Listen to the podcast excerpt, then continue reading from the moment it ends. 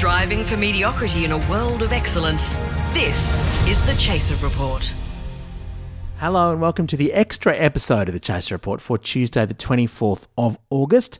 This features the conversation that Charles Firth, Gabby Bolt, and I, Dom Knight, had with the 2021 Australian of the Year, Grace Tame. But for those who don't know, Grace Tame is an extraordinary advocate for survivors of sexual assault, particularly those like her who are abused in institutional settings. Following her experience in school, Grace campaigned to change a law in Tasmania that prevented survivors like herself from speaking out about their experience. The perpetrator could do so, the media could do so, but the survivor's voice was being suppressed. Thanks to Grace's advocacy and the support she got from ordinary Tasmanians, that is no longer the case. It was a real honour to have the chance to speak to Grace about some things that really aren't discussed enough. That's in a moment on the Chaser Report. When you're ready to pop the question, the last thing you want to do is second guess the ring. At Bluenile.com, you can design a one of a kind ring with the ease and convenience of shopping online. Choose your diamond and setting. When you find the one, you'll get it delivered right to your door. Go to Bluenile.com and use promo code LISTEN to get $50 off your purchase of $500 or more. That's code LISTEN at Bluenile.com for $50 off your purchase. Bluenile.com code LISTEN. Grace, thank you so much for joining us. Oh, thank you guys for having me. What's it like being Australian of the Year when about half the country is in lockdown and you can't actually go and visit most of it? Well, um, it's I don't really have any uh, anything to compare it to, I suppose.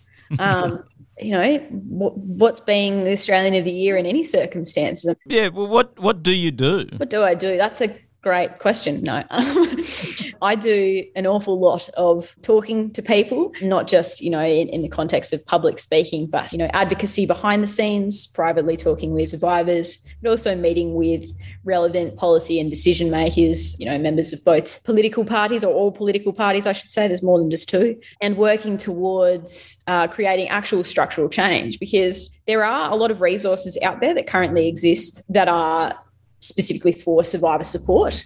But in terms of actual structural change, which, as we all know, is the, the real thing that we need to achieve in order for change to stay um, and be permanent. You know, there's there's there's not a lot of organisations out there that are geared towards that. So my partner Max and I are in the final stages of establishing our foundation. The sole purpose of that foundation, which will will be to pursue structural change. And our sort of initial campaign, I suppose, is a campaign to achieve national standardized definitions.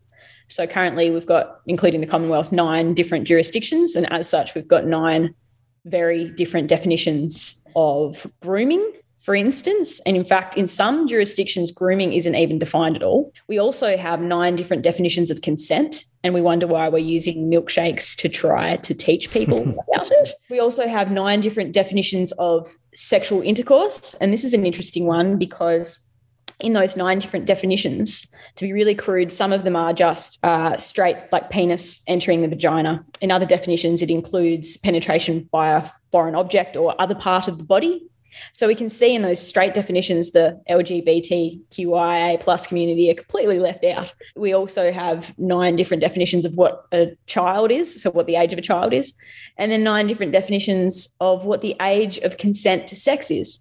So in some cases, you've got children who are able to consent to sex. And it is important to note that, of course, we don't want to be punishing kids who are in consensual relationships who are you know 16 17 18 that sort of bracket but there are ways to create carve outs that prevent those unfair punishments from actually happening but the point is is that there's this glaring inconsistency across the nation and that inconsistency stops us from being able to properly understand each of these things, which therefore impedes our ability to educate the public about them. That's our first campaign. yeah, uh, we, uh, it's funny because we actually came uh, up against this definitional weirdness. Um, couple of months I ago. I love that description, definitional weirdness. Because, and I won't describe the case, but you might be able to guess.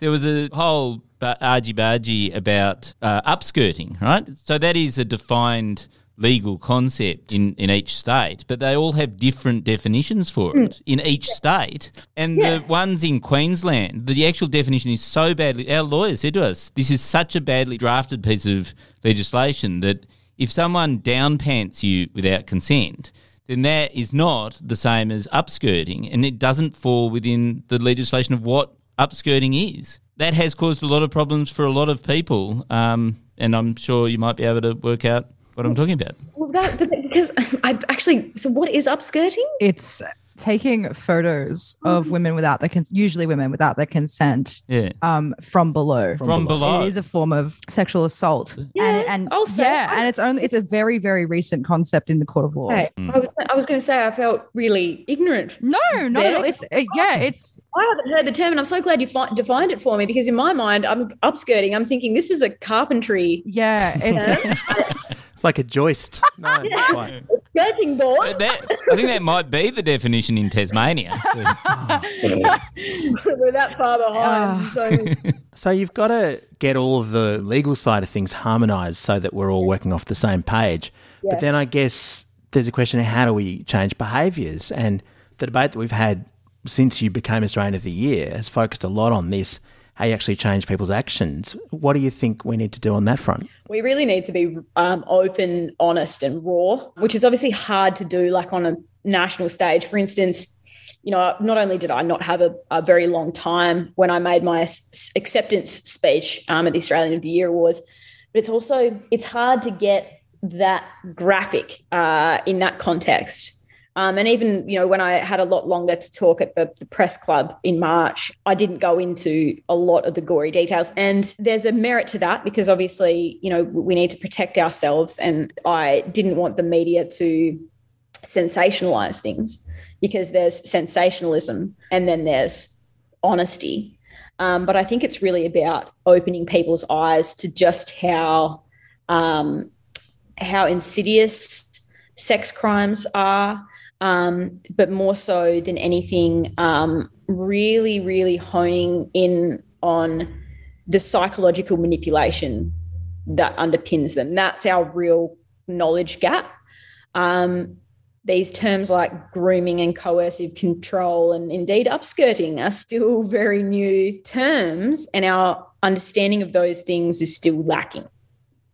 Um, and I think that we need to keep the conversation going around those things. Because that's not really how the media reports on these sorts of crimes, is it? They, they sort of tend to focus on the sort of violent details, which is actually violence. not really necessarily. it's the tip of the iceberg you know mm. in in so many cases you know it's in my case the grooming the psychological manipulation went on for a period of months but there are a lot of cases where the grooming is you know done over a period of years um, and also there's the fact that the psychological impacts of those sorts of you know those forms of manipulation last long after the abuse itself stops. The cognitive dissonance remains the the shame and the guilt. It's a it's an ongoing thing.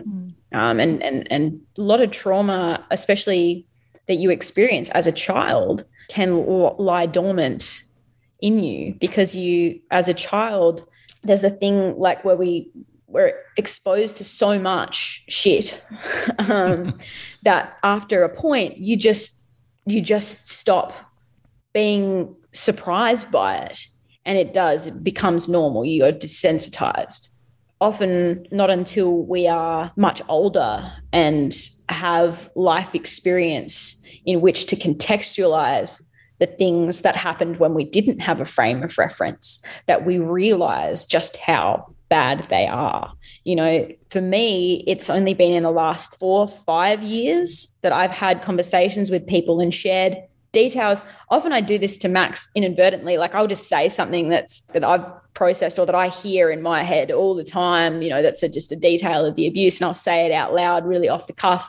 And Max will have a visceral reaction to it. Like it's, and that makes me sort of like I feel a little bit, it's not like self pity, but it's like, you know, it's confronting when somebody else reacts in that way. It sounds like there's a deprogramming that happens Yeah, uh, it as is. part of the recovery process.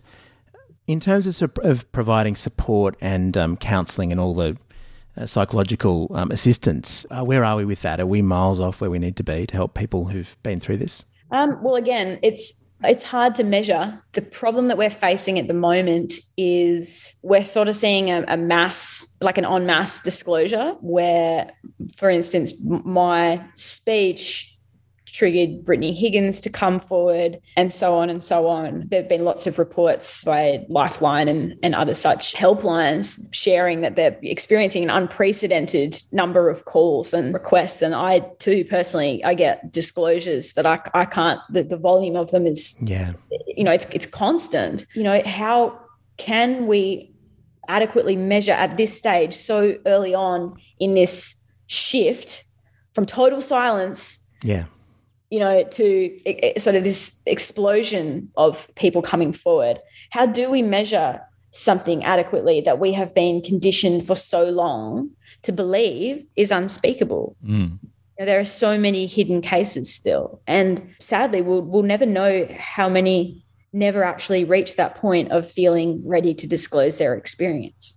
Can I just say, as a woman watching another woman around my age make the speech that you made and win the award and the acclaim that you have for like it's just like I just think you're fucking incredible. And I think what you have done for not only just women worldwide, but what particularly in this country, I do you think that there that there is a genuine issue with not only how we treat the terms of sexual assault, there not being consistency with how it's discussed, but also just the fact that women in particular are so used to just repressing these oh. horrible things. And also, we're not educating the boys of this country to also create equilibrium between um, gendered violence and everything. I, I, just, yeah, I, it, I love you so much, but yeah, I just. Oh, thank you, and you've said some very kind things. Uh, don't know if I'd uh, describe myself in the same way, but I'll. Uh, it's all right. That's that's what we're for. I'm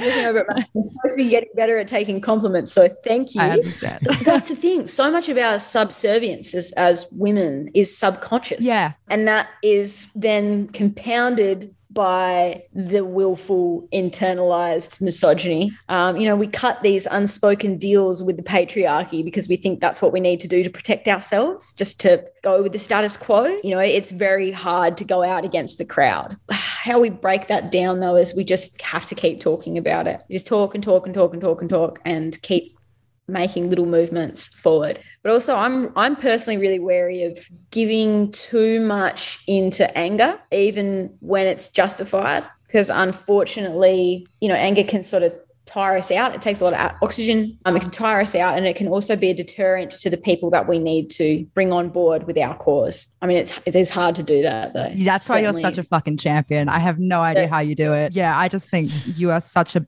brilliant example of just the perfect advocate. I just, you're just amazing. I certainly don't have all the answers, though. That's the thing. You know, the, there's a an expectation that the media often has when somebody comes along that they're going to have all the answers. But they also then, in this exact same context, they'll expect me to be the perfect victim. They'll expect me to be a counselor. Yeah. When we really need everyone to be involved and everyone to realize that we all we are all stakeholders in the cause of ending sexual abuse and specifically sexual abuse of children because children are our future. And if we don't wake up to that now, yeah. So I, I know you're not a fan of anger, but um, what what signal does it send that Christian Porter was made leader of the House a few weeks ago? Uh, it's complete um, complete apathy. I think some people might interpret it as ignorance, but I I think that that would be letting our supposed leaders get off scot free. Pun intended. Good one. I mean, it, it, was clearly intentional. It was clearly, you know, he is an alleged rapist. Yeah, and look, I, and, he is, exactly, he is. He's an alleged rapist, and, and and and what does it say about his values that that he appointed that guy to Scott Morrison? Mm. Well, yeah. Okay. So the, the issue is not really with Christian Porter's character, um, you know, because of the circumstances surrounding the allegations. Um, you know, there, there can't be a case. Mm. His alleged victim suicided.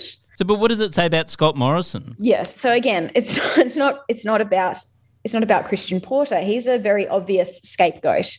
Mm. Um, you know, he's someone that is is easily thrown under the bus because you know the Prime Minister Scott would know that he would again be vilified, regardless of whether or not someone has committed a crime such as rape. If they're holding a position of public trust they need to demonstrate their worthiness of that. And in this case, the bare minimum that Scott Morrison, like the bare minimum course of action that Scott Morrison could have undertaken was to allow an independent inquiry. And he has repeatedly rejected an independent inquiry.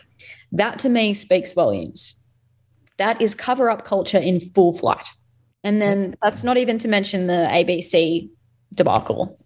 Hmm. Well, you mentioned that part of your job is having conversations, and one of the amazing things about you being named as Australian of the Year, and there were lots of other amazing people in the room, but it just meant that we, as a nation, we're gonna we committed to having this conversation uh, for the next twelve months, and uh, it was just an incredible moment when that announcement was made. What's your relationship with Scott Morrison like? Do you feel he listens to you? Does, uh, has he made any commitments? I mean, where are we at with this conversation? Because um, he's committed to change what he does. He comes out and says that he will. Um, but I can see, you know, from the Christian Porter decision, uh, that sends a very different message. So, what are the prospects yeah, that, of working remains, with this government? That remains to be seen, doesn't it? Look, I've met with, um, I've been acting in good faith and will continue to act in good faith because um, although I'm a firm believer in speaking out and calling out injustice when I see it, which is again something that I'll continue to do, um, I'm also a believer in ultimately like the bigger picture is is the most important thing. I'm a utilitarian, you know, the greater good is that's that's the most important thing. And I'm prepared to put aside some personal grievances in some cases. In other cases, I do have to draw a line in the sand. Um, but in the interest of the campaign to get uniformed national standardized definitions, um, I did actually meet with the Federal Attorney General, Michaelia Cash. Um, you know, even though I do not condone her her um, complicity in, in, in certain things that have that have transpired, um, you know, and her failure to reach out to Brittany Higgins, I think that's just I don't know, that's beyond that's you know, and I, have I've met with uh, the Minister for for Families and Social Services, Anne Ruston. Um, I've I've met with um, a number of other policy and decision makers, and I talk to to every all the parties, um, and I'll continue doing that. Um, but it is it is hard. I, I think that, um, you know, if I'm being really honest, I don't think that the current government really cares. I don't think that they're running the country so much as a campaign to stay in power. Hmm. Fuck, you're cool. Sorry. I, you're so cool. All right. Life is full of awesome what ifs, and some not so much, like unexpected medical costs. That's why United Healthcare provides Health Protector Guard fixed indemnity insurance plans to supplement your primary plan and help manage out of pocket costs. Learn more at uh1.com. You obviously care so much about your cause and you, you work with such passion and you're so wonderfully spoken. Do you ever think about running politically or do you are you happy just doing your activism? As you can see as you can see politics is a dirty game. It's inherently mm. dirty. You can't there's no such thing as a clean politician yeah. i don't think. Um you know if, all you need to do is read power play by julia banks. She's a fantastic um, writer actually. Um but that just that that's all the sort of information that you need you know. Again it's it's not about or at least this is how it is today um, you know, with such a, a, a, I guess, flippant culture, you know, the, the instant gratification is at an all time high in our society. And so our politics reflects that. And so people become more and more desperate. Um, you know, there's not this longevity for politicians that, that there used to be. Um, there's also not the same standards um, as we can see. You know, it's a very different fickle, even more fickle um, place to be. And that's certainly just not, I couldn't do it. I got, I'm too stubborn with my principles. Um, yeah. You'd run for a second term as Australian of the Year. Can you do that? Oh, that'd be amazing. I don't think they'd want, I don't, I don't know, they're too, too uh, stoked about the Is it true that they held an inquiry? That Scott Morrison launched true. an in- inquiry into how you got appointed? It is true. But they didn't have an inquiry into Brittany Higgins or, or into Christian Porter Yeah. thing. Couldn't, couldn't you have just been a cricket captain who just um, waved the flag and, and said nice things about mateship? That would have been much easier for everybody, Grace. No, and I can play cricket. Why not do Well, both? there you You're an go. all rounder. That's how you get your second term. Oh, actually, I, I wouldn't mind asking you just as a little side note, like in terms of comedy and stuff, do, do you have any like favorites? Is there anything that you, or like books or Yeah, well, I mentioned him off air, Bill Bailey. I love Bill Bailey. Ricky Gervais is nice? a naughty man, Yeah. um, but gosh, he's funny. Um, who else? Chaser? Don't try and plug the show on the show, Charles. Oh, all of you guys, all of you guys. No, um, I don't know. There's just so many. I love yeah. great Australian. There's some great Australian comedians, and Have you met Have you met Hannah Gadsby as part of your um, oh, I haven't. And she's time as being an incredibly famous Tasmanian? Yeah, she's just down the road. Yeah, I don't. I don't know where she is actually. I would. Would love to meet. Around the block. Yeah, yeah, I would. You have won, well, not one, you have absolutely earned and uh, deserved and received one of the highest accolades in the country. Did you ever find any moments after winning that where people would try and downplay it to you? Uh Yeah. me.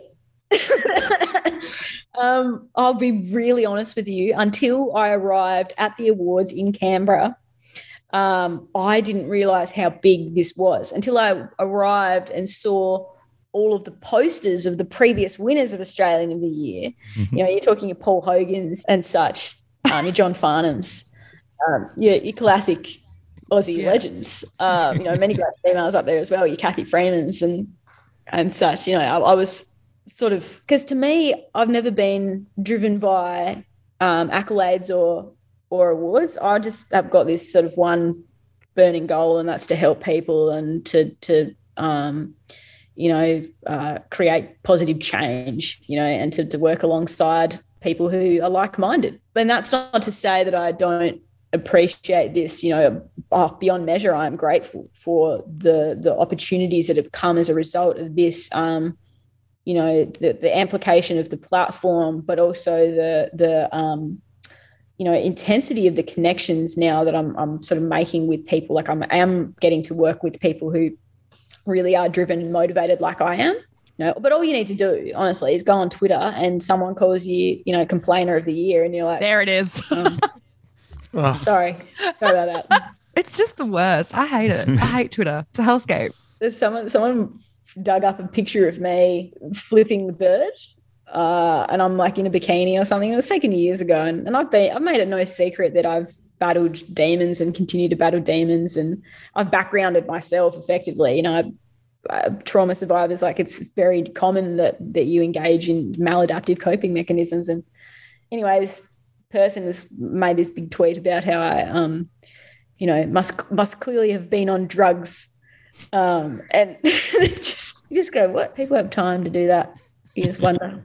There's nothing more Australian than flipping the bird. I always just I, I I always look at that. I come at those things from a place of compassion though, because when I think about it, what darkness, what unresolved darkness hmm. must there be inside of somebody to lead them to to to to want to be so awful, you know, without without a point to it. You know, it's one thing to criticize our leaders. They they they in a way ask for it, but they put themselves out there. They run for politics and they say, you know, I'm going to be accountable for this, this, and this. But it's another thing for um, people to just just tear shreds off an individual for no reason. And I think that, that that's something we have to feel sorry for those people. Gosh, that's generous. Well, I don't have to hang out with them. So. that's true. So, so Grace, it sounds like you've got plans for beyond January next year. You're going to start a foundation. Is this going to be your life's work? Oh, I don't know. I've also got plans to start a family with Max over here. So Oh, see what happens. But um, yeah, I mean, I'm not going to stop. I don't know what what exactly what the future looks like. Nobody does, and I've got goals, and I, I'm like I said, I'm stubborn, and I will stick to them, and I will do whatever I need to do in order to achieve them. And I'll just you know go with the flow. There's certainly merit to planning um, to a certain extent, But you know, all we can ever do as human beings is take one step at a time. By doing so, we hopefully stay grounded in the present moment and resist becoming overwhelmed by a bigger picture that hasn't even fully formed yet. Well, Anyway, that's just my that's just my thoughts. But so, what can what can other people do? Like, what can we do? Like, it sounds like you've got this whole idea of deprogramming the legal system in a way, and Yeah. you, and it sounds like there's a bit of a job to deprogram politics and take the toxic masculinity That'll out take of a while. that. But what what about ordinary schmoes like us? Where do we fit in? Well, the Grace Tame plan. A great point to start is I will not allow you to refer to yourself as an ordinary schmo. Nobody is an ordinary schmo. Not even me. uh, I don't know. I've known him a long time. Anyway, No, it's it's like I always encourage people to um, not think of contributions and interactions as isolated or finite, but but, but as being like links in a chain or um, dominoes in a line or tiny sparks in an unbroken current of electricity. You know, you have the potential to be a catalyst. I'll give an example. So it was 2019, um, before the law in Tasmania that silenced child sexual abuse survivors was actually changed. I was granted an exemption to the law, um, which made me the first female Tasmanian um, child sexual abuse survivor to win the right to their public voice. Um, and to celebrate the occasion, Nina Funnell, the journalist who created the Let Her Speak campaign, she gave me a bound collection of the first 5,000 out of a total 8,154 signatures on the petition to change the law. And often, like we've talked about, you know, numbers and stats, they're hard to comprehend without an optic reference. So I'll give you an optic reference. This book of signatures, 5,000, is the size and depth of an old phone book. It was literally just name after name written on each page. wow. And th- so thousands of people signed that, and each one of those is just a signature. But altogether, it was this huge collective piece of solidarity, literally a physical piece of solidarity that ended up changing the law. So whenever you see a petition and you think, uh-huh, my signature's not going to mean anything on this, or you know, you get asked to donate to this, that, and the other cause, don't think of it as an isolated thing. Think of it amongst this huge, ever-growing collective force that's creating change. That's extraordinary. You've you've found hope. Yeah, somewhere. How I don't know how you did that. Yeah. I'm a stubbornly optimistic person though as well. Sometimes to a fault. I think it can frustrate people. Tend to be too glass half glass, more than glass half full. I'm glass overflowing. That's Mate, incredibly I'm, I'm glass impressive. half overflowing and I'm making a mess. Given what you've had to spend the past, you know, seven months, eight months talking about every single day, just pushing this stone up a hill, it's incredible to hear how optimistic you are about it. for all that I've lost over the years and you know for all the pain and re-traumatization of this year specifically you know I've gained all of it and more in return simply by being able to connect with people and see in real time the impact that myself alongside the rest of the nation are making like I walk down the street and people will come up to me and they will tell me their stories and they haven't told anyone uh, their whole lives and they're in their 60s. And these are people who thought they were going to go to their graves with this secret that was chewing them up from the inside out. And they're free now. That's a privilege to witness that. That's extraordinary. Well, there you go. There's a conversation we needed to have, Grace, and um, thank you so much for your leadership of it and all the work that you do. And um, it, we're all very touched that you made the time to talk to us. Um, it meant a Oh. I'll come on anytime. You guys are Careful. We'll take you up on that. that's one of the pillars that's got me here though really is is being able to laugh and more importantly than anything else being able to laugh at yourself i'll spare you the grooming jokes because i don't think we're quite ready for that Well, thanks so much, Grace. Um, great to meet you, and thanks for you know all that you do. no worries back at you guys Hi, I'm Daniel, founder of Pretty Litter. Did you know cats tend to hide symptoms of sickness and pain? I learned this the hard way after losing my cat, Gingy. So I created Pretty Litter, a health monitoring litter that helps detect early signs of illness by changing colors, saving you money and potentially your cat's life. Pretty Litter is veterinarian developed, and it's the easiest way to keep tabs on your fur baby's health right at home. Go to prettylitter.com and use code ACAST for 20% off your first order and a free cat toy. Terms and conditions apply. See site for details. Even when we're on a budget, we still deserve nice things. Quince is a place to scoop up stunning high end goods for 50 to 80% less than similar brands. They have buttery soft cashmere sweaters starting at $50, luxurious Italian leather bags, and so much more. Plus, Quince only works with factories that use safe, ethical, and responsible manufacturing. Get the high-end goods you'll love without the high price tag with Quince. Go to quince.com slash style for free shipping and 365-day returns. There's a bunch of stuff in the other episode that we put out today if you want to check that out, along with an excerpt to the chat that you just heard. And we're back first thing tomorrow morning with another new episode. Our gear is from Rode Microphones and we're part of the ACAST Creator Network.